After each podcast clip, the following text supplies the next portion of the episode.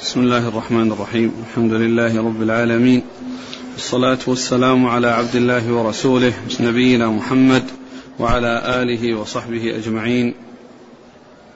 قال الإمام الحافظ ابن ماجه القزويني رحمه الله تعالى قال في سننه في باب قال باب في الإيمان.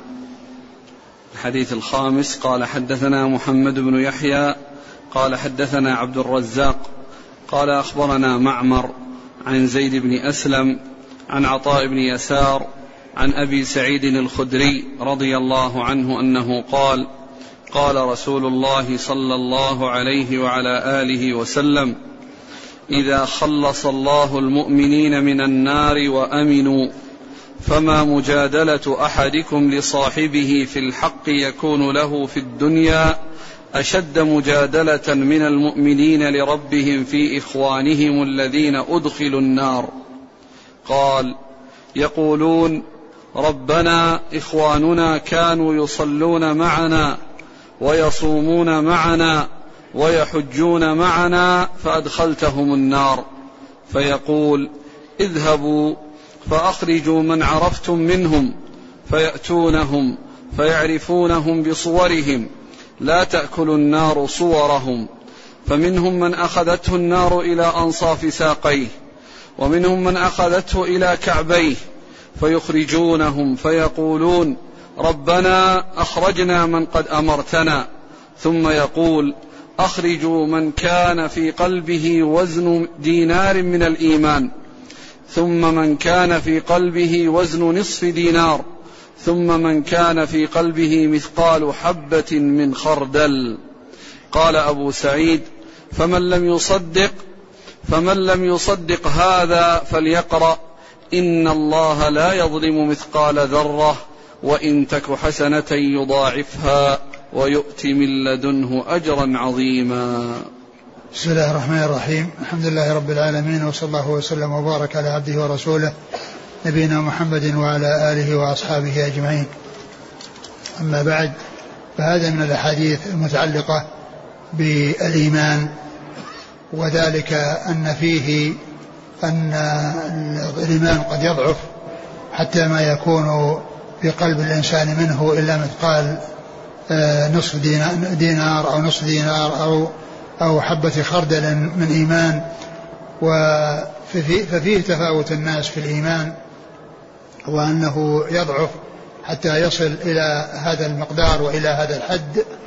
و وأورد حديث أبي سعيد رضي الله تعالى أورد في حديث أبي سعيد الخدري رضي الله عنه أن النبي عليه الصلاة والسلام قال إذا خلص الله المؤمنين من النار وأدخلهم الجنة يعني هؤلاء الذين لا يدخلون النار وإنما يسلمهم الله من النار فيدخلون الجنة. وهم الذين يمرون على الصراط ويتجاوزونها دون أن ينالهم عذابها. ومعلوم أن الصراط ينصب على مثل جهنم. والناس يتجاوزون أو يمرون على هذا الصراط متجهين إلى الجنة لأن الجنة وراء الصراط فيمرون عليه. فمن نجاه الله عز وجل تجاوز دون أن يدخل النار. ومن كان من أهل الوعيد من أصحاب الكبائر وشاء الله عز وجل أن يعذبه فإنه يقع في النار ويعذب فيها المدة التي شاء الله عز وجل أن يعذب. وهؤلاء الذين آه، جاء ذكرهم في هذا الحديث إذا خلص الله خلصهم الله من النار وأدخلهم الجنة بعد ذلك آه، فقدوا إخوانهم الذين كانوا يعرفونهم وكانوا يصلون معهم فهم حمدوا الله عز وجل على ما نجاهم وعلى ما خلصهم به من النار لأنهم تجاوزوها وقد مروا بها من فوق الصراط.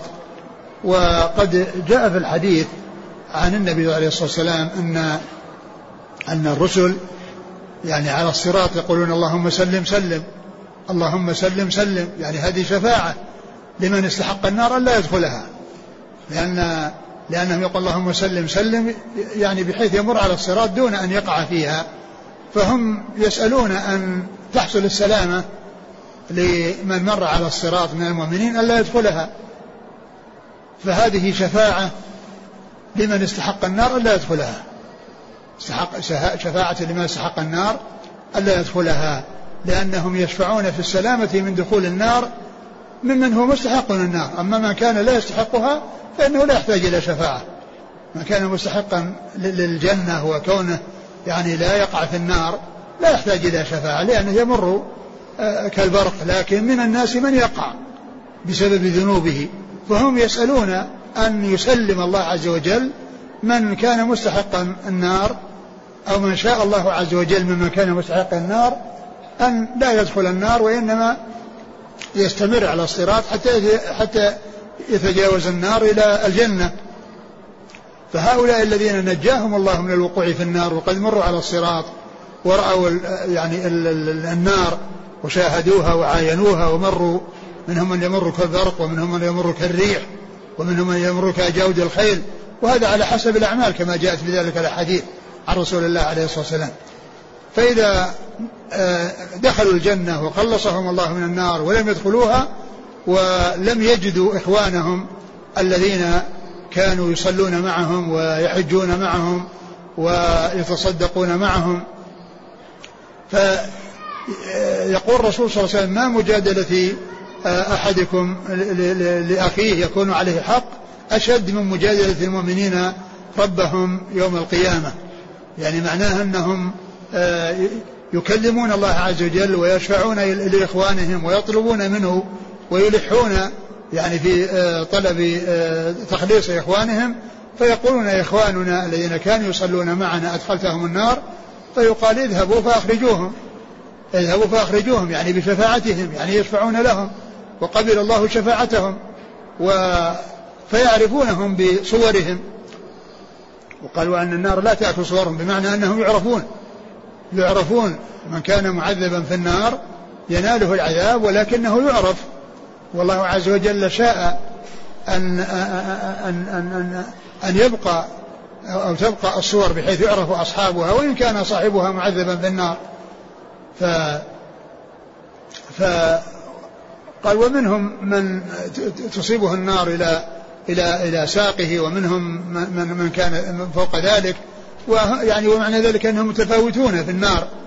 لأن الناس المعذبين في النار من أصحاب الكبائر متفاوتون ليسوا على حد سواء.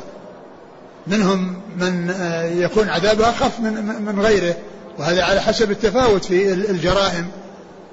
وأبو طالب عم الرسول عليه الصلاة والسلام كافر ومات كافرا وقد شفع له النبي صلى الله عليه وسلم بالتخفيف.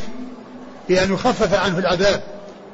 فقبلت شفاعته وجعل في ضحضاح من نار يعني آه، يعني شيء قليل من الحميم من الماء من النار فيه رجلاه يعني يغلي منهما دماغه.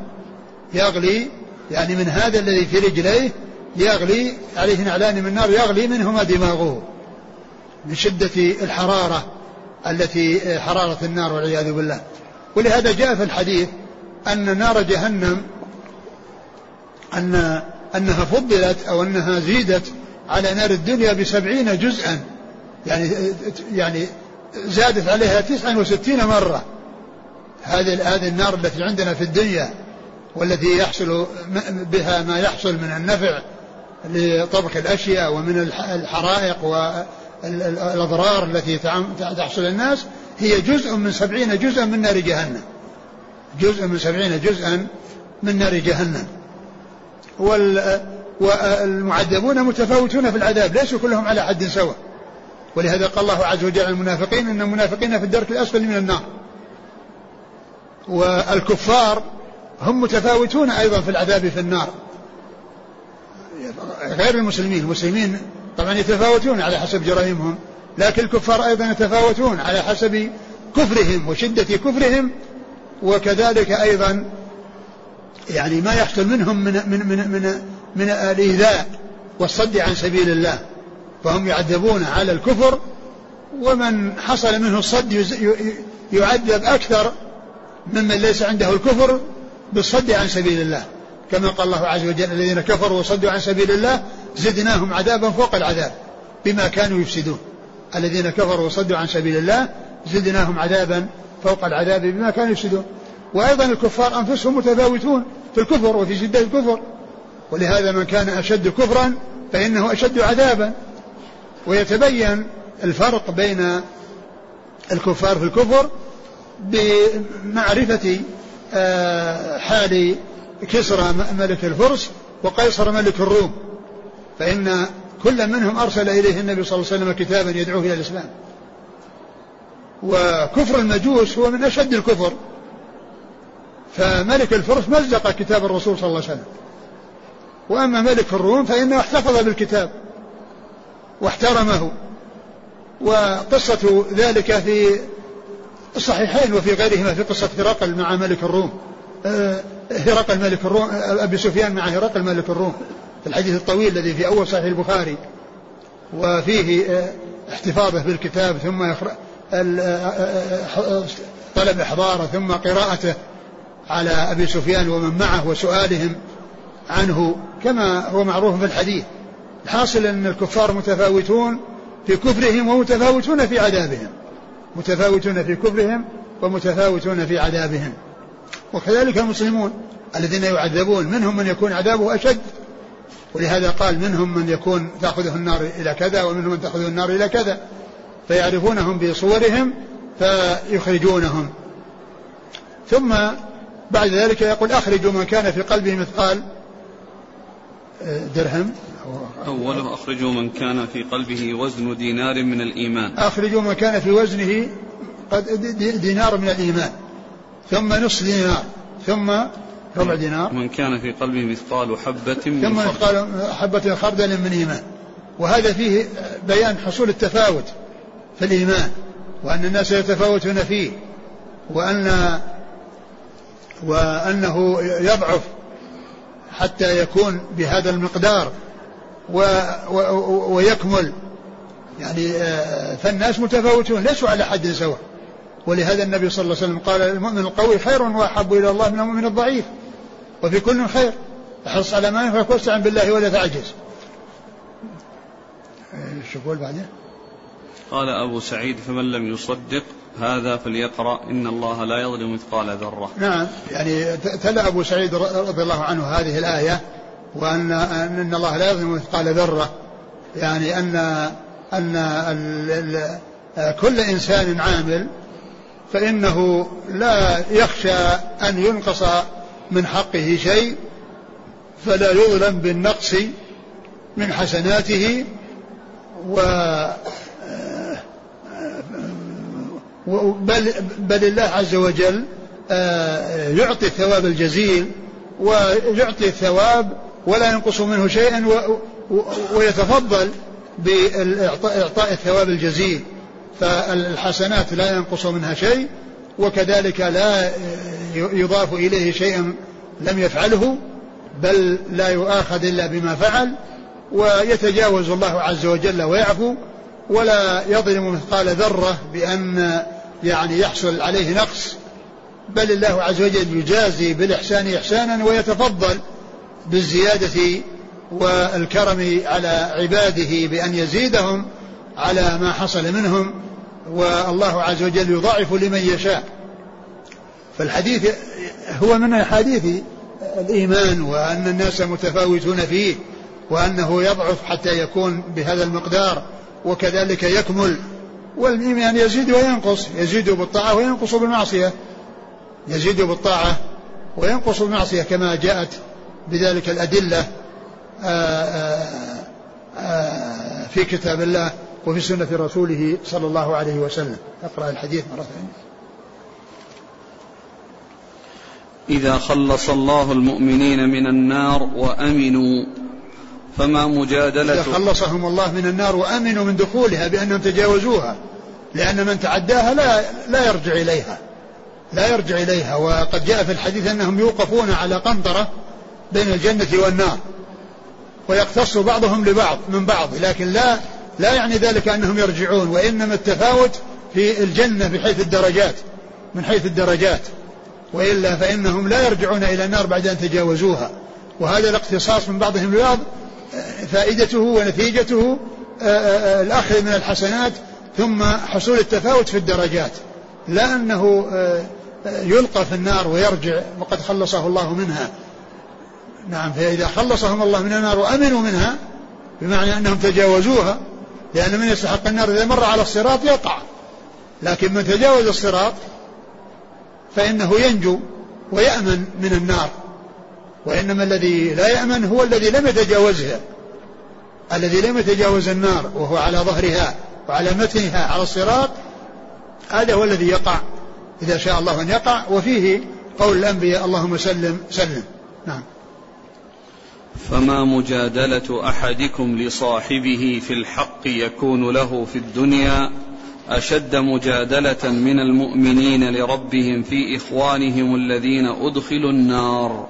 نعم يعني هذا تمثيل لأن الذي يكون عليه حق لأخيه ويحصل فيه مجادلة بينه وبينه من أجل الحصول عليه يعني ليس هذا بأشد من مجادلة المؤمنين ربهم في الجنة يريدون تخليص إخوانهم من النار وهذا يعني يدل على حرص أولئك الذين نجاهم الله من النار أن ينجي الذين وقعوا فيها ممن يعرفونه ممن كان من أهل الصلاة والصيام والحج ومن أهل الإيمان لأن الشفاعة لا تكون إلا لمن كان مؤمنا. أما من كان كافرا فما تنفعه شفاعة الشافعين. والذين كفروا له نار جهنم لا يقضى عليهم فيموتوا ولا يخفف عنهم من عذابها. فما تنفعهم شفاعة الشافعين. وأما أهل الإيمان ولو قل الإيمان ولو ضعف الإيمان فإنها تنفعهم شفاعة الشافعين. فهؤلاء آه، لحرصهم على سلامة إخوانهم من النار وخروجهم منها يسألون الله عز وجل ويدعونه ويرجونه ويلحون عليه في آه، الطلب فيقول الله عز وجل اذهبوا فأخرجوا من تعرفون منهم. يعني من المؤمنين الذي كانوا يصلون معهم ويحجون. نعم. قال يقولون ربنا إخواننا كانوا يصلون معنا ويصومون معنا ويحجون معنا فأدخلتهم النار. فيقول اذهبوا فأخرجوا من عرفتم منهم. فيأتونهم فيعرفونهم بصورهم. لا تأكل النار صورهم. يعني معناه أنهم يعرفون يعني الذي في النار من المعذبين يعرف بهيئته وشكله. يعني آه، يبقى يعني تبقى هيئته فيعرفونها. نعم. هل معنى الصورة هنا الوجه؟ الله هو الذي يبدو. نعم. يعني يعرفونهم يعني. بوجوههم؟ نعم. لا تأكل النار صورهم. هذا هو. يعني معناه أنه يعني أن هيئتهم وشكلهم يعني لا يعني يذهب. بحيث لا يعرفون لأنهم يعرفون كما جاء في هذا الحديث بصورهم يعني بالهيئة التي يعرفونهم بها في الدنيا وذلك إنما يعرف بالوجه كما هو معلوم. فمنهم من أخذته النار إلى أنصاف ساقيه ومنهم من أخذته إلى كعبيه. وهذا وهذا نعم ومنهم. بس. هذا يعني يبين أن العذاب أنه يعني يكون في في يعني من التفاوت أنه يكون من أسفل وأنه يعني يعني يرتفع ويزيد. يعني ومعنى ذلك أن الوجه يعني يكون آه، هو الأعلى. يعني هو, الأعلى ولهذا يعني قد يعرفونه بصورهم. ومنهم من تأخذه النار إلى كذا ومن يأخذ النار كذا. معنى ذلك أن وجوههم آه، لم يحصل لها ال ال الاحتراق آه، فيعرفون بها. نعم. فيخرجونهم فيقولون ربنا أخرجنا من قد أمرتنا.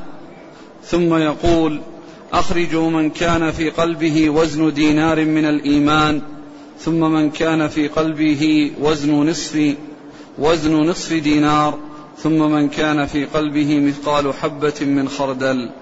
وهذا فيه بيان الشفاعة من المؤمنين للمؤمنين.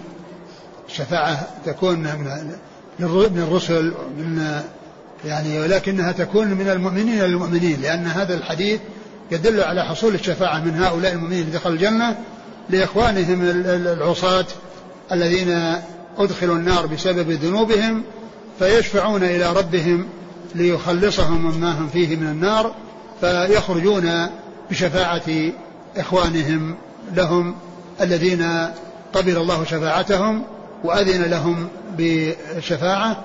وأمرهم بأن يخرجوهم من النار. نعم. قال أبو سعيد فمن لم يصدق هذا فليقرأ إن الله لا يظلم مثقال ذرة. نعم. قال حدثنا محمد بن يحيى. هو الدهلي وهو ثقة أخرجه البخاري وأصحاب السنة. عن عبد الرزاق. عبد الرزاق بن همام الصنعاني اليماني ثقة أخرج أصحاب الكتب. عن معمر. معمر بن راشد الأزدي ثقة أخرج أصحاب الكتب. عن زيد بن أسلم. وهو ثقة أخرج أصحاب الكتب.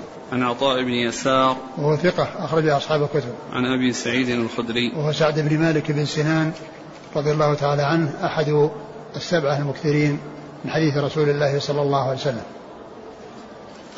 أحسن الله إليك الاستدلال بهذا الحديث على أن الشفاعة تنال من كان في قلبه مثقال حبة من خردل من إيمان ولم يعمل خيرا قط.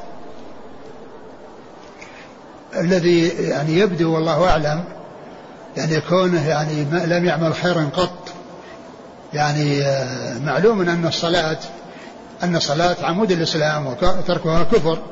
فالإنسان الذي لا يصلي هو من جملة الكفار وليس من جملة المؤمنين الذين تنالهم الشفاعة.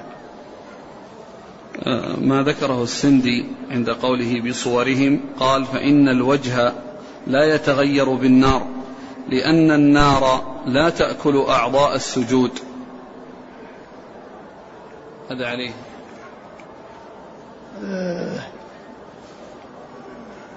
ما أدري يعني هل هل يعني يعني ثبت في هذا شيء؟ ما ما أتذكر الذي يعني ورد في هذا لكن ما جاء في في أول في الحديث أنها إلى أكعابهم وإلى آه، سوقهم وإلى كذا يعني يفيد أن العذاب يعني صار يعني من أنهم يتفاوتون فيه مما آه، مما كان من أسفل وتبقى الوجوه أو الصور يعني معروفة. لكن كونها تأخذ السجود ما أتذكر الشيء الذي ورد فيه. قال حدثنا علي بن محمد قال حدثنا وكيع قال حدثنا حماد بن نجيح وكان ثقة. عن أبي عمران الجوني عن جند بن عبد الله رضي الله عنه أنه قال كنا مع النبي صلى الله عليه وعلى آله وسلم ونحن فتيان ونحن فتيان حزاورة فتعلمنا الإيمان قبل أن نتعلم القرآن ثم تعلمنا القرآن فازددنا به إيمانا. ثم ذكر حديث جندب بن عبد الله البجلي رضي الله عنه. قال كنا مع النبي صلى الله عليه وسلم ونحن غلمان حزاورة والحزور هو الفتى الشديد الذي في فتوته وشبابه وقوته. قال فكنا كنا كنا معنا ونحن فتيان حزاور فتعلمنا الإيمان فتعلمنا الإيمان قبل قبل أن نتعلم القرآن. تعلمنا الإيمان قبل أن نتعلم القرآن. معلوم أن أنهم دخلوا في الإيمان ودخلوا في الإسلام ويعني عرفوا ما يجب عليهم. وأما القرآن فإنه ينزل شيئا فشيئا. وكلما نزل أخذوه وزادوا به إيمانا. يعني زاد إيمانهم بذلك كما قال الله عز وجل وإذا ما أنزل السورة فمنهم من يقول أيكم زادته هذه إيمانا فأما الذين آمنوا فزادتهم إيمانا. يعني معناه أن, أن, أن أنه كل ما نزل يعني شيء من القرآن وتعلموه آه، وأخذوا به وعملوا به فإنه يزيد إيمانهم يزيد إيمانهم. وإلا فإنهم هم دخلوا في الإيمان وصاروا من المؤمنين وعرفوا ما يجب عليهم آه، اعتقاده.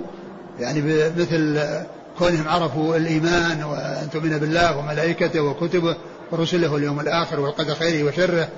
و والقرآن كما هو معلوم ما جاء دفعة واحدة وإنما يأتي في 23 سنة يعني يأتي شيئا فشيئا. ولهذا يقول عبد الله مسعود كنا إذا تعلمنا عشر آيات من القرآن لم نتجاوزهن حتى نتعلم معانيهن والعمل هنا فتعلمنا العلم والعمل جميعا. يعني ف ف آه بنزول القرآن وبأخذهم للقرآن وتلقيه شيئا فشيئا يزداد إيمانهم ويقوى إيمانهم لأنه يحصل فيه آه من من التكاليف ويحصل فيه من الأوامر والنواهي ما يمتثلون المأمور فيه ويجتنبون المنهي عنه وبذلك يزداد إيمانهم ويقوى إيمانهم. فهم آه، في الأصل دخلوا في الإسلام وعرفوا ما يجب عليهم فيه ولكنه كلما نزل شيء من القرآن تلقوه عن رسول الله صلى الله عليه وسلم وعملوا به فزادوا إيمانا على إيمانهم. زادوا إيمانا على إيمانهم. وهذا فيه الدليل على أن الإيمان يزيد وينقص. الدليل على أنه يزيد وينقص. يعني يزيد بالطاعة وينقص بالمعصية. يزيد بالطاعة وينقص بالمعصية. ومن المعلوم أن القرآن إذا نزل بما هو طاعة وامتثلت هذه الأوامر فإنه يزيد بذلك الإيمان ويزيد بذلك اليقين. نعم. قال حدثنا علي بن محمد. هو الطنافسي وهو؟ ثقة أخرج البخاري أخرج له النسائي في مسند علي وابن ماجه. نعم. عن وكيع. وكيع بن الجراح الرؤاسي الكوفي ثقة أخرج أصحاب الكتب. عن حماد بن نجيح. وهو ثقة. صدوق. أخرج البخاري تعليقا والنسائي. يعني هنا قال وكان ثقة. قال الحافظ في التقريب صدوق. أخرج له. البخاري تعليقا والنسائي وابن ماجه. نعم. عن أبي عمران الجوني. وهو؟ ثقة. أخرج أصحاب الكتب. نعم. عن جندب بن عبد الله. جندب بن عبد الله البجلي رضي الله عنه أخرج له. أصحاب الكتب. نعم. قال حدثنا علي بن محمد. قال حدثنا محمد بن فضيل. قال حدثنا علي بن نزار. عن أبيه عن عكرمة عن ابن عباس رضي الله عنهما أنه قال قال رسول الله صلى الله عليه وعلى آله وسلم صنفان من هذه الأمة ليس لهما في الإسلام نصيب المرجئة والقدرية. ثم ذكر حديث ابن عباس رضي الله عنهما أن النبي صلى الله عليه وسلم قال صنفان صنفان من هذه الأمة. صنفان من هذه الأمة ليس لهم في الإسلام نصيب المرجئة والقدرية. المرجئة هم الذين يقولون إنه لا يضر مع الإيمان ذنب كما لا ينفع مع الكفر طاعة. ومعنى ذلك أن عندهم التفريط وعندهم الإهمال والتسيب وأن الإنسان مهما عمل من الأعمال ما دام قال إنه مؤمن وانه دخل في الإسلام فلا يضر مع إيمانه ذنب. كما أنه لا ينفع مع الكفر طاعة قالوا لا يضر مع الإيمان ذنب. ومعنى ذلك أن أفجر الناس آه، مؤمن كامل الإيمان. أفجر الناس يكون مؤمن كامل الإيمان لأنه لا يضر مع الإيمان ذنب. ويكون أتقى الناس مثل أفجر الناس.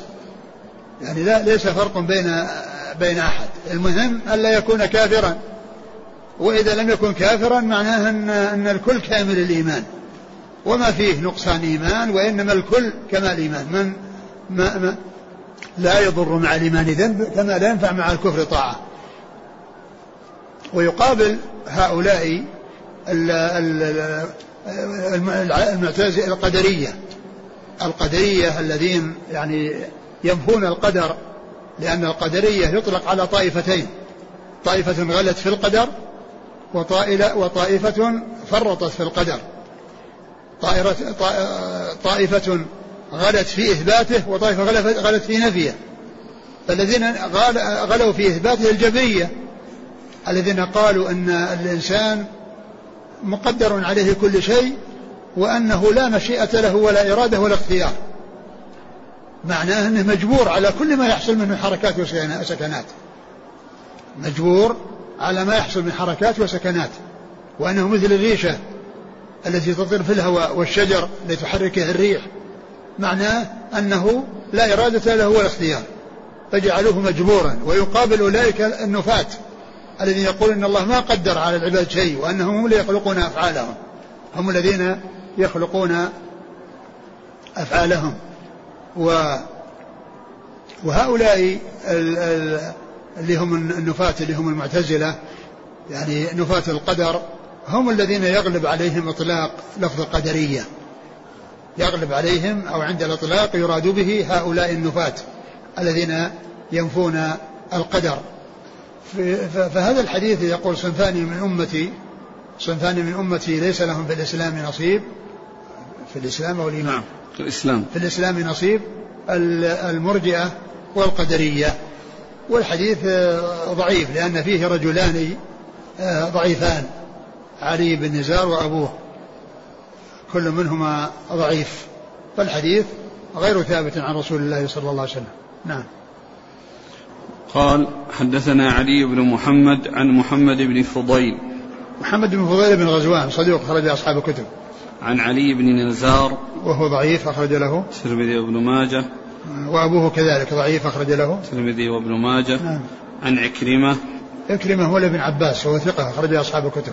عن ابن عباس. عبد الله بن عباس بن عبد المطلب رضي الله عنهما أحد العبادلة وأحد السبعة المكثرين من حديث رسول الله صلى الله عليه وسلم.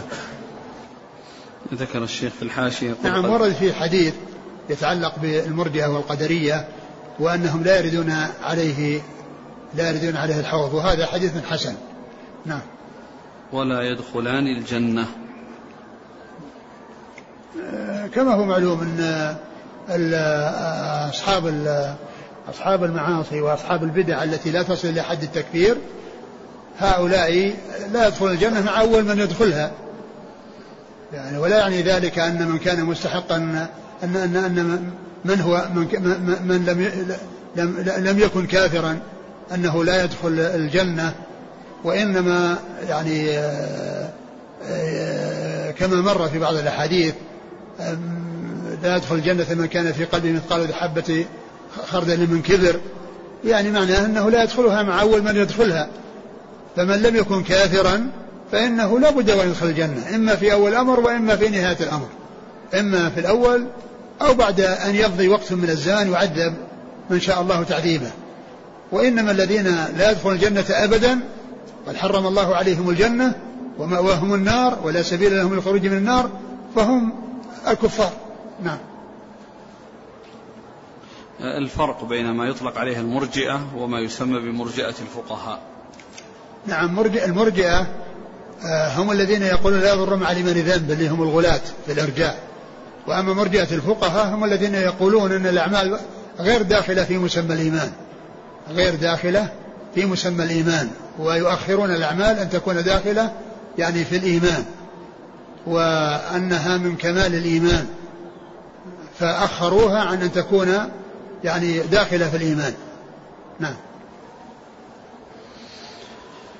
قال حدثنا علي بن محمد قال حدثنا وكيع عن كهمس بن الحسن عن عبد الله بن بريدة عن يحيى بن يعمر عن ابن عمر عن عمر رضي الله عنهما أنه قال كنا جلوسا عند النبي صلى الله عليه وسلم فجاء رجل شديد بياض الثياب شديد سواد الشعر شديد سواد شعر الرأس.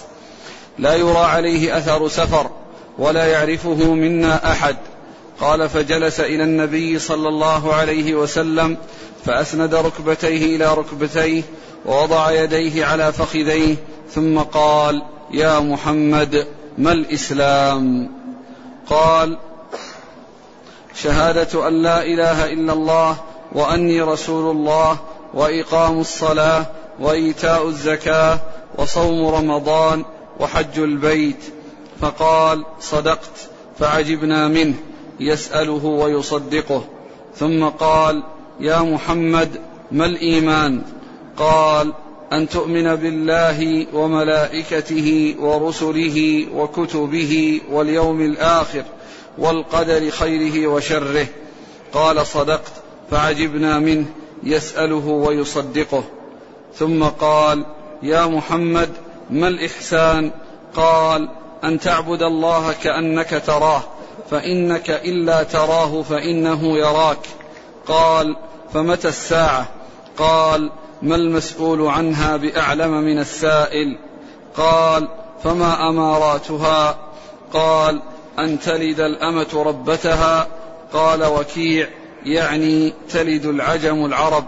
وأن ترى الحفاة العراة العالة رعاء الشاء يتطاولون في البنيان في البناء. قال ثم قال فلقيني النبي صلى الله عليه وسلم بعد ثلاث فقال أتدري من الرجل؟ قلت الله ورسوله أعلم. قال ذاك جبريل أتاكم يعلمكم معالم دينكم. ثم ذكر حديث عمر بن الخطاب رضي الله عنه المشتمل على حديث جبريل المشهور الذي فيه بيان الإسلام والإيمان والإحسان. وأشراط الساعة وفي آخره أنه جاء يعلم الدين. وهذا الحديث في أوله يقول عمر رضي الله عنه بينما نحن جلوس عند رسول الله عليه الصلاة والسلام اطلع علينا رجل شديد بياض الثياب شديد سواد الشعر شعر الرأس وهو غير معروف لهم. و وكان آه، على هذه الهيئة مستغربة أن يأتي إنسان غير معروف بهذه الهيئة الجميلة النظيفة التي آه، ثيابه بيض وشعره أسود ليس عليه وسخ آثار السفر وليس عليه الغبار بسبب السفر. فتعجبوا يعني من ذلك. فجاء حتى وصل إلى الرسول صلى الله عليه وسلم وجلس بين يديه وأسند ركبتيه إلى ركبتيه ووضع كفيه على على فخذيه وسأله عن الإسلام ثم عن الإيمان ثم عن الإحسان ثم عن الساعة وأشراطها. و آه، الملائكة تأتي بصور غير الهيئة التي خلقهم الله عليها يتحولون إلى أشكال أخرى. فيتحولون إلى شكل الآدميين كما جاء في هذا الحديث لأن جبريل هيئته التي خلق الله عليها له ستمائة جناح. هيئته التي هو عليها له ستمائة جناح. يعني رآه النبي صلى الله عليه وسلم على هيئته التي هي هو عليها التي خلق الله عليها مرتين. مرة في السماء عند سورة المنتهى ومرة في الأرض. وقد سد الأفق لكبر حجمه لأنه له 600 جناح. ثم هذا الخلق الكبير يتحول إلى أن يكون على شكل آدمي. هذا الخلق الكبير الذي آه هذا آه، حجمه له 600 جناح يتحول إلى أن يكون على شكل آدمي. فتحول جبريل وجاء على هذه الهيئة. ولا يقال إن, أن, أن, أن هذه أن جبريل هذه يأتي بهذه الصورة وهيئته التي كان عليها موجودة لا وإنما هو نفسه يتحول يتحول من تلك الهيئة الكبيرة العظيمة إلى هذه الهيئة التي يشاهدها الناس ويعرفها الناس. فجاء على صورة رجل غير معروف. وكما ذكرت أن تحول الملائكة على شكل الآدميين هذا جاء في هذا الحديث. وكذلك تحوله على شكل بشر لمريم لما جاء إليها. جاء بشر بشرا سويا. يعني جاء على هيئة بشر. وكذلك ضيوف إبراهيم الذين جاءوا إليه وعمل القرى لهم آه، هم على ملائكة على شكل بشر فهم يأتون وجبريل يأتي أيضا الرسول صلى الله عليه وسلم على هيئة دحية بن خليفة الكلبي رجل من معروف من أصحاب الرسول عليه الصلاة والسلام يعني جميل من أجمل الصحابة كان يأتي يأتيه جبريل بصورة دحية بن خليفة الكلبي على على شكله. وجاء في هذه الصورة على صورة رجل غير معروف. فجاء وجلس بين يدي النبي صلى الله عليه وسلم جلسة المتعلم أسند ركبتيه إلى ركبتيه ووضع كفيه على فخذيه. وقد جاء في بعض الروايات أنها فخذ الرسول عليه الصلاة والسلام. وهذا يعني لشدة الإصغاء والاهتمام والعناية بما يعني يلقى عليه. وكان جبريل عارفا بالجواب عارفا بجواب هذه الأسئلة. وإنما جاء ليسأل والناس يسمعون حتى يعرفوا أمور دينهم. حتى يعرفوا أمور دينهم. وهذا يدل على أن الإنسان يجوز له أن يسأل وإن كان عارفا بالجواب من أجل أن يسمع الناس الجواب. من أجل أن يسمع الحاضرين الجواب.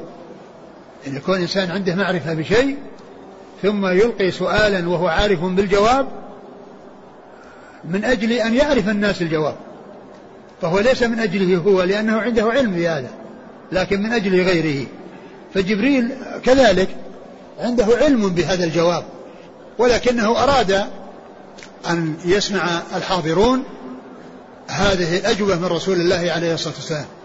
يسمع يسمع يسمع هذه الأجوبة من رسول الله عليه الصلاة والسلام. فسأله عن الإسلام. ما الإسلام؟ فقال شهدت أن لا إله إلا الله وأن محمد رسول الله وإقام الصلاة وإيتاء الزكاة وحج البيت. هذه أصول الإسلام وهذه أركان الإسلام التي يبدأ بها وتقدم على غيرها كما جاء في حديث معاذ بن جبل لما بعثه النبي صلى الله عليه وسلم إلى اليمن قال إنك تأتي قوم أهل الكتاب فليكن أول ما تدعوهم إليه شهادة لا إله إلا الله وأن محمد رسول الله فإنهم أجابوك لذلك فأعلمهم أن الله افترض عليهم خمس صلوات في كل يوم وليلة. فإنهم أجابوك لذلك فأعلمهم الله افترض عليهم صدقة في أموالهم تؤخذ من أغنيائهم وترد على فقرائهم. فيبدأ بالأهم فالأهم. فذكر هذه ال هذه ال الأركان الخمسة يعني أجابه النبي عليه الصلاة والسلام وقال الإسلام شهادة لا إله إلا الله وأن محمد رسول الله إلى آخره. وهذا فيه تفسير الإسلام بالأعمال الظاهرة. فسر الأعمال الإسلام بالأعمال الظاهرة التي هي صلاة وزكاة وصيام وحج. ثم بعد ذلك سأله عن الإيمان فقال أن تؤمن بالله وملائكته وكتبه ورسله واليوم الآخر؟ طلقة خيره وشره. ففسره بالأعمال الباطنة. فسره بالأعمال الباطنة. والإسلام والإيمان من الألفاظ التي إذا جمع بينها في الذكر فرق بينها بالمعنى. المعنى العام يوزع فيعطى يعني آه، أحد الاسمين شيء واحد والاسم الآخر شيء آخر. وإلا فإن الإسلام إذا أفرد يدخل فيه الأعمال الظاهرة والباطنة والإيمان إذا أفرد دخلت فيه الأعمال الظاهرة والباطنة. وإذا جمع بينهما في الذكر صار الإسلام له الأعمال الظاهرة والإيمان له الأعمال الباطنة. وذلك أن الإسلام هو في الأصل للاستسلام والانقياد. وهذا من الأعمال الظاهرة. والإيمان هو ما يقوم في القلوب من التصديق. ف يعني ففسر أو عندما سأل عن هذا وهذا فسر الإسلام بالأعمال الظاهرة وفسر الإيمان بالأعمال الباطنة. فسر الإيمان بالأعمال الباطنة. وبدأ بالصلاة في, في, في تفسير الإسلام لأنها أهم الأركان وأعظم الأركان. وهي أهم شيء أول شيء يدعى إليه بعد التوحيد. أول شيء يدعى إليه الصلاة. إذا شهد أن لا إله إلا الله وأن محمد رسول الله أول شيء يدعى إليه الصلاة بعد ذلك كما جاء في حديث معاذ. فإنهم أجابوك لذلك يعني شهدوا أن لا إله إلا الله وأن محمد رسول الله فأعلمهم أن الله افترض عليهم خمس صلوات في كل يوم وليلة. وهذا يدلنا على أن أعظم الأركان أن الصلاة هي أعظم الأركان. فهي أعظم الأركان بعد التوحيد. ومما يبين عظمها في الإسلام أنها آآ آآ أنه جاء يعني نصوص تدل على عظم شأنها منها كونها عمود الإسلام كما بين ذلك رسول الله صلى الله عليه وسلم. في الحديث وصية لمعاذ بن جبل. رأس الأمر الإسلام وعموده الصلاة وذروة سنامه الجهاد في سبيل الله. فصار صارت الصلاة بالنسبة للإسلام كالعمود للخيمة. ومن المعلوم أن الخيمة إذا نزعت عمودها سقطت الأرض وصارت فراشا كأنها فراش يجلس عليه. وإذا رفعت بالعمود دخل الناس في ظلها وفي اتقوا البرد واتقوا الشمس واتقوا رؤية غيرهم ممن من الناس الذين يعني يريدون الاستتار عنهم فيستفادوا من الخيمة بوجود العمود. لكن إذا ذهبت العمود وقعت الخيمة. فهذا يبين لنا عظم شأن الصلاة. لأن النبي صلى الله عليه وسلم وصفها بأنها عمود الإسلام. والعمارات الشاهقة التي يريد الناس هدمها تتكون من عشرة أدوار أو أكثر. إذا أرادوا هدمها لا يأتون إلى الدور الأعلى ويكسرونه ثم ينزلون الدور اللي تحته. وإنما يأتون إلى الدور الأسفل كما هو مشاهد ومعاين عند إسقاط العمارات التي يراد إسقاطها. يأتون إلى الدور الأسفل ويعملون في الأعمدة يعني شيء من الخلخلة ثم يسحبونها ب يعني ب بحديد وما ذلك فتسقط العمارة من أول فتصير كوما واحدا بجميع أدوارها لأن لأن العمود نزعت وهي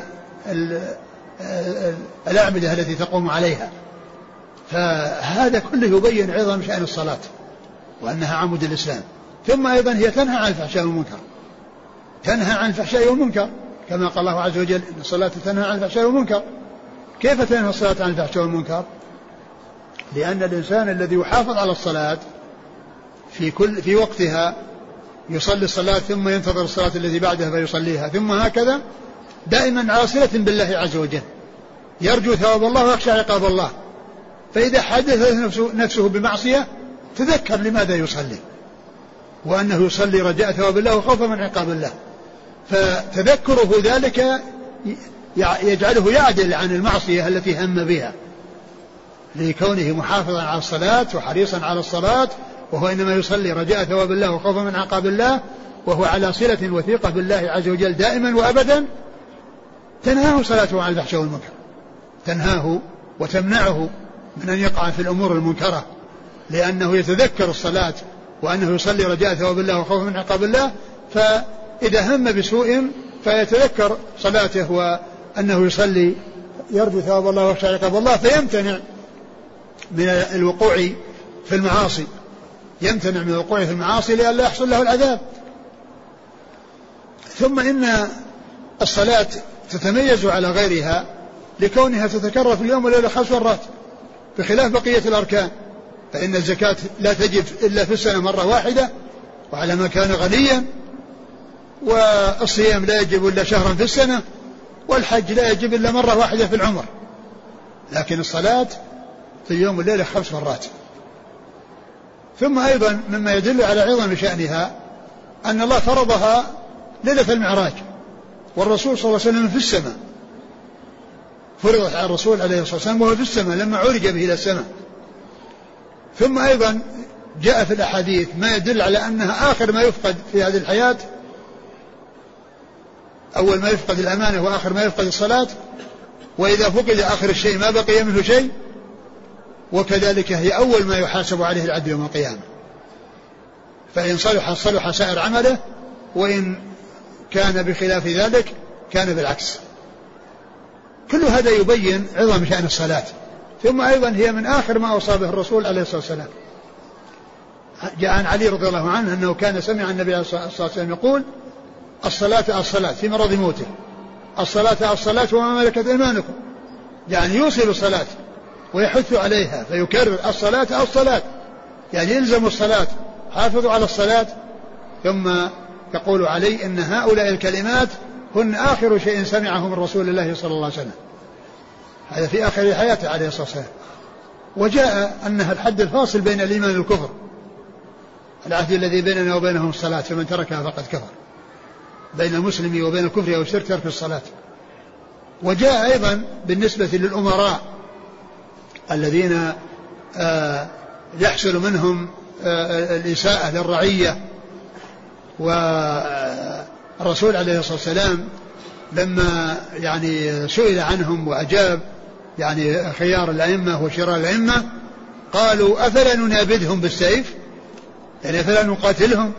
ما دام أنهم يعني يحصل منهم كذا قال لا ما صلوا. لا ما صلوا. إذا كانوا يصلون خلاص. لا لا لا يخرج عليهم ولا يجوز الخروج عليهم وهم يصلون. يعني معنى ذلك أنهم مسلمون. وإذا لم يكن مصليا فإنه يكون كافرا. إذا لم يكن مصليا يكون كافرا مثل غيره من الكفار. كل هذا يبين لنا عظم شأن الصلاة وأهميتها. والله عز وجل لما ذكر في سورة المؤمنون وفي سورة المعارج جملة من صفات المؤمنين بدأها بالصلاة وختمها بالصلاة. فقال في سورة المؤمنون قد أفلح المؤمنون الذين هم في صلاتهم خاشعون. وختمها بقوله والذين هم على صلواتهم يحافظون. وفي سورة المعارج إلى المصلين الذين هم على صلاتهم دائمون. وختمها بقوله والذين هم على صلاتهم يحافظون. فبدأت هذه الأعمال بالصلاة وختمت بالصلاة. كل هذا يبين لنا عظم شأن الصلاة وأنها لأهميتها جاءت فيها هذه النصوص الكثيرة. المتنوعة المتعددة الدالة على عظم شأنها وأهميتها وأن الإنسان يحرص يعني عليها. وكنت أذكر أن بعض الفضلاء أن أحد واحدا من الفضلاء قال يعني زمان يوم كان يوم كان الطوب ينقل للعمارات على على ظهور الرجال. ما فيه الرافعات الآن التي ترفع. كان العمارات كلها تقوم بالطوب في الأرض والرجال العمال هم الذين ينقلون على ظهورهم إلى أعلى الأدوار. فكان في ذلك الوقت يقول أن له ولد وحيد يقول أنا أحب أن يكون وحيدي يعني من حيث الرزق ومن حيث كذا يعني لو ما يحصل الرزق إلا بهذه الطريقة كونه ينقل الطوب إلى الدور الخامس أو الدور العاشر. ولكنه إذا سمع الأذان ترك عمله وأقبل على الصلاة. وأقبل على الصلاة. فالصلاة هي هي رأس مال المسلم وهي أهم شيء عند المسلم. يعني بعد إيمانه وبعد آه، توحيده أنه يحافظ على الصلاة. لأنها هي الشيء الذي لا بد منه. وكما عرفنا جاءت النصوص الكثيرة فيها في كتاب الله عز وجل وسنة رسوله صلوات الله وسلامه وبركاته عليه. فذكر الصلاة ثم الزكاة التي هي قرينة الصلاة في كتاب الله عز وجل. والله عز وجل عندما يذكر الصلاة يذكر الزكاة. وما أمروا إلا ليعبدوا الله مخلصين له الدين حنفاء ويقيموا الصلاة ويؤتوا الزكاة. فإن, فإن تابوا وأقاموا الصلاة وآتوا الزكاة فخلوا سبيلهم فإن تابوا وأقاموا الصلاة وآتوا الزكاة فإخوانكم في الدين. و آه ولا ينصر الله من ينصره إن الله لقوي عزيز. الذين مكنهم في الأرض أقاموا الصلاة وآتوا الزكاة وأمروا بالمعروف ونهوا عن المنكر ولله عاقبة الأمور. فيأتي كثيرا الجمع والقرن بين الصلاة والزكاة وهذا يدل على عظم شأن الزكاة وأنها لها أهمية وأنها تلي الصلاة. وذلك أن نفعها متعدي. نفعها متعدي لأن الصدقة أو الزكاة تكون من الغني للفقير. ثم جاء الصوم بعدها ونفع قاصر. ويأتي في السنة مرة واحدة مثل الزكاة إلا أن نفعه قاصر لأن لأن الصوم عبادة. والعبادة يعني عبادة قاصرة. نفعها لا يتجاوز صاحبها الصائم صومه له. والزكاة تتعدى إلى الغير. تتعدى إلى الغير فيستفيد فقدمت الزكاة على الصلاة. ولهذا قرنت بها في كتاب الله. لأن الصلاة حق الله والزكاة حق حق الفقراء والمساكين. ف فهي التي تلي الصلاة. ثم بعد ذلك الصيام ثم الحج الذي يجب في العمر عمر مرة واحدة وغير ذلك إنما يكون تطوعا. ثم ثم لما سأله عن الإسلام وأجابه بهذا الجواب قال صدقت. قالوا فعجبنا له يسأله ويصدقه. السائل الجاهل ما يقول صدقت وإنما يأخذ الجواب ويسكت يقول جزاك الله خيرا أو الحمد لله. لكن كون يقول صدقت يعني من عارف الجواب. فهذا شيء يعني لفت أنظارهم يعني يسأل ويقول صدقت قال فعجبنا له يسأله ويصدقه. العجب من التصديق ليس من السؤال. السؤال كل يسأل الجاهل وغير الجاهل. لكن العجب من كون هذا الغير المعروف يقول له صدقت يعني معناه أن جوابك صحيح وأن هذا هو الجواب الصحيح. فعجبوا له. فسأل عن الإيمان. فأجابه بأركان الإيمان الستة وهي أعمال باطنة. كما عرفنا أن الإيمان والإسلام إذا جمع بينهما في الذكر فرق بينهما في المعنى. المعنى يقسم فيعطى الإيمان الأعمال الباطنة ويعطى الإسلام الأعمال الظاهرة. والصلاة والزكاة والصيام والحج هذه أعمال ظاهرة. وأما الإيمان الذي هو الإيمان بالله وملائكته وكتبه ورسله فهذه أشياء باطنة. إنما تكون بالقلوب. إنما تكون بالقلوب. يعني الإنسان يصدق ويعتقد أن يعني أن يؤمن بالله وبملائكته وكتبه ورسله واليوم الآخر والقدر خيره وشره. فأجاب عليه الصلاة والسلام لما سأله عن الإيمان بأن تؤمن بالله وملائكته وكتبه ورسله واليوم الآخر والقدر خيره وشره. فيؤمن بالله عز وجل الذي هو الخالق الرازق المحيي المميت الذي بيده ملكوت كل شيء. الله تعالى هو الخالق وكل ما سواه مخلوق. الله الخالق وحده وكل من سواه فهو مخلوق لله. كان عدما فأوجده الله. والله عز وجل لا بداية له ولا نهاية. هو الأول فليس قبله شيء وهو الآخر فليس بعده شيء. وأما المخلوقون فكل مخلوق له بداية وله نهاية. وكان عدما فأوجده الله. فإذا يؤمن بالله عز وجل بأنه الخالق الرازق المحيي المميت وأنه المستحق للعبادة. لأن من تفرد بالخلق والإيجاد هو الذي يجب أن يفرد بالعبادة. ولا يصرف مع من العبادة شيء لغيره. ولهذا النبي عليه الصلاة والسلام لما سأله مسعود عن أعظم الذنوب قال أن تجعل الله ندا وهو خلقك. أن تجعل الله ندا وهو خلقك. يعني كيف يجعل الإنسان ند؟ لله عز وجل وهذا الند مخلوق لله عز وجل. مثلك أيها أيها الذي تعبد غيرك أن تجعل الله ندا وهو خلقك. يعني فال كيف الإنسان يعبد واحد مثله كان معدوما فأوجده الله؟ ولهذا قال الله عز وجل إن الذين تدعون من دون إن الذين تدعون من دون الله عباد أمثالكم. إيش العقول؟ إيش السفة كون إنسان يعبد شخصا مثله ومخلوقا مثله. العبادة إنما هي الخالق دون المخلوق.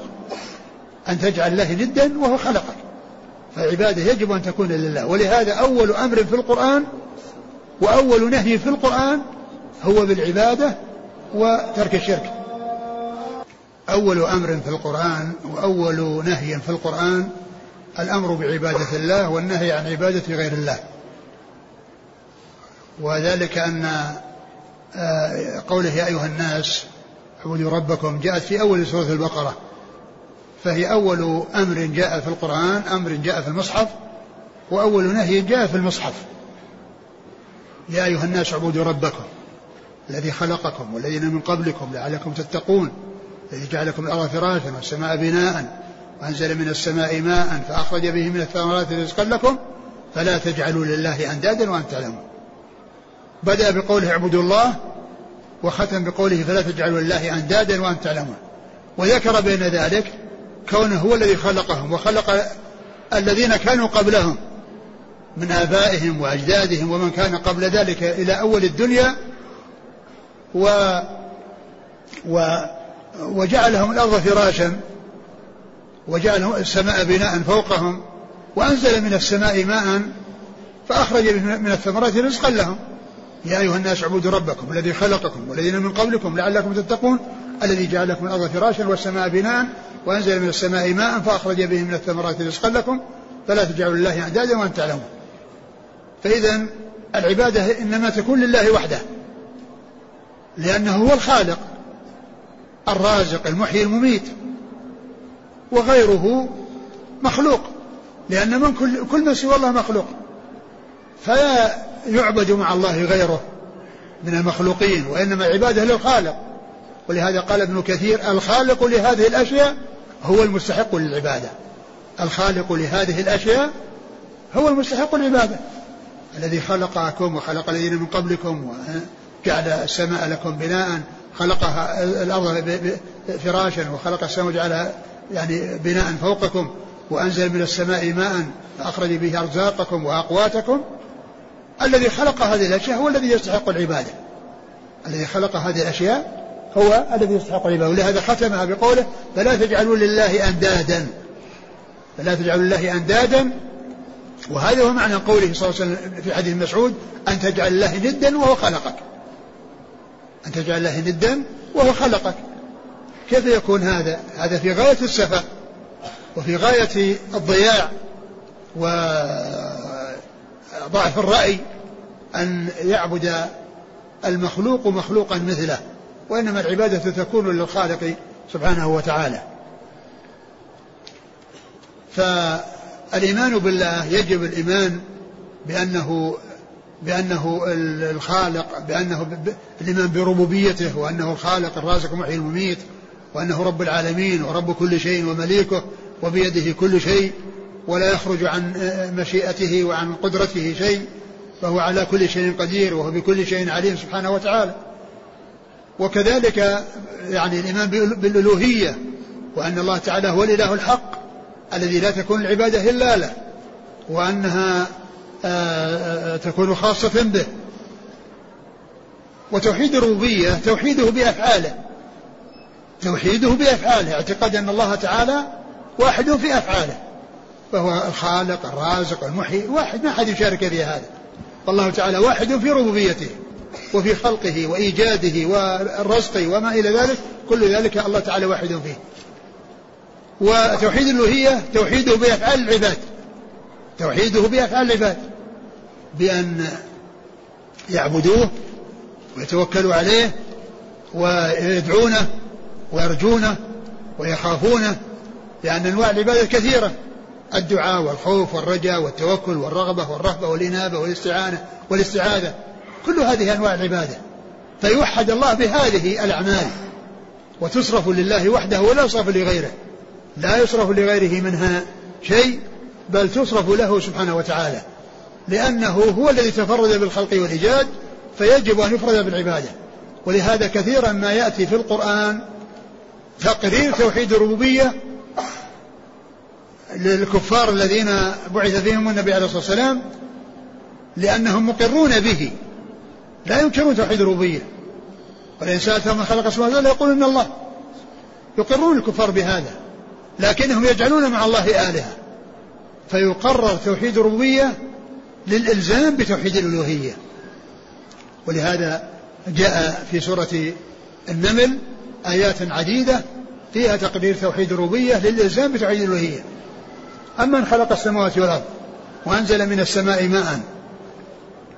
أمن خلق السماوات والأرض وأنزل آه أمن خلق السماوات والأرض الآية آه أمن خلق السماوات والأرض وأنزل من السماء ماء فأنبتنا به حدائق ذات بهجة ما كان لكم أن تنبتوا شجرها. ثم قال أإله مع الله؟ هذا هو المقصود من, من, من إيراد يعني هذه الأفعال التي هي أفعال الله عز وجل. لأنهم مقرون بهذه الأفعال لله عز وجل فطلب, فطلب منهم أن يفردوه بالعبادة. وكيف يقرونه يقرون له بالربوبية ولا يقرون له بالألوهية؟ لأن توحيد الربوبية مستلزم للألوهية. من أقر بالربوبية يلزم أن يقر بالألوهية. كيف يكون الخالق الرازق ومع ذلك لا يعبد وحده؟ أإله مع الله بل هم قوم يعدلون. أمن جعل الأرض قرارا وجعل خلالها أنهارا وجعل لها رواسي وجعل بين البحرين حاجزا أإله مع الله بل, بل أكثرهم لا يعلمون. أما يجيب الضر إذا دعاه ويكشف السوء ويجعلهم خلاف الأرض أإله مع الله قليلا ما تذكرون وهكذا يأتي بتقرير توحيد الربوبية للإلزام بتوحيد الألوهية. فإذا يؤمن الإنسان بربوبية الله وبألوهيته وأنه سبحانه وتعالى المستحق للعبادة وكذلك يؤمن بأسمائه وصفاته وأن كل ما جاء في الكتاب والسنة من أسماء الله يصدق الإنسان به ويؤمن به وكذلك ما جاء في من الصفات في الكتاب والسنة على الوجه اللائق بكمال الله وجلاله دون تحريف أو تأويل أو تعطيل ودون تشبيه أو تمثيل بل كما قال الله عز وجل ليس كمثله شيء وهو السميع البصير والله تعالى أعلم وصلى الله وسلم وبارك على رسوله نبينا محمد وعلى آله وأصحابه أجمعين.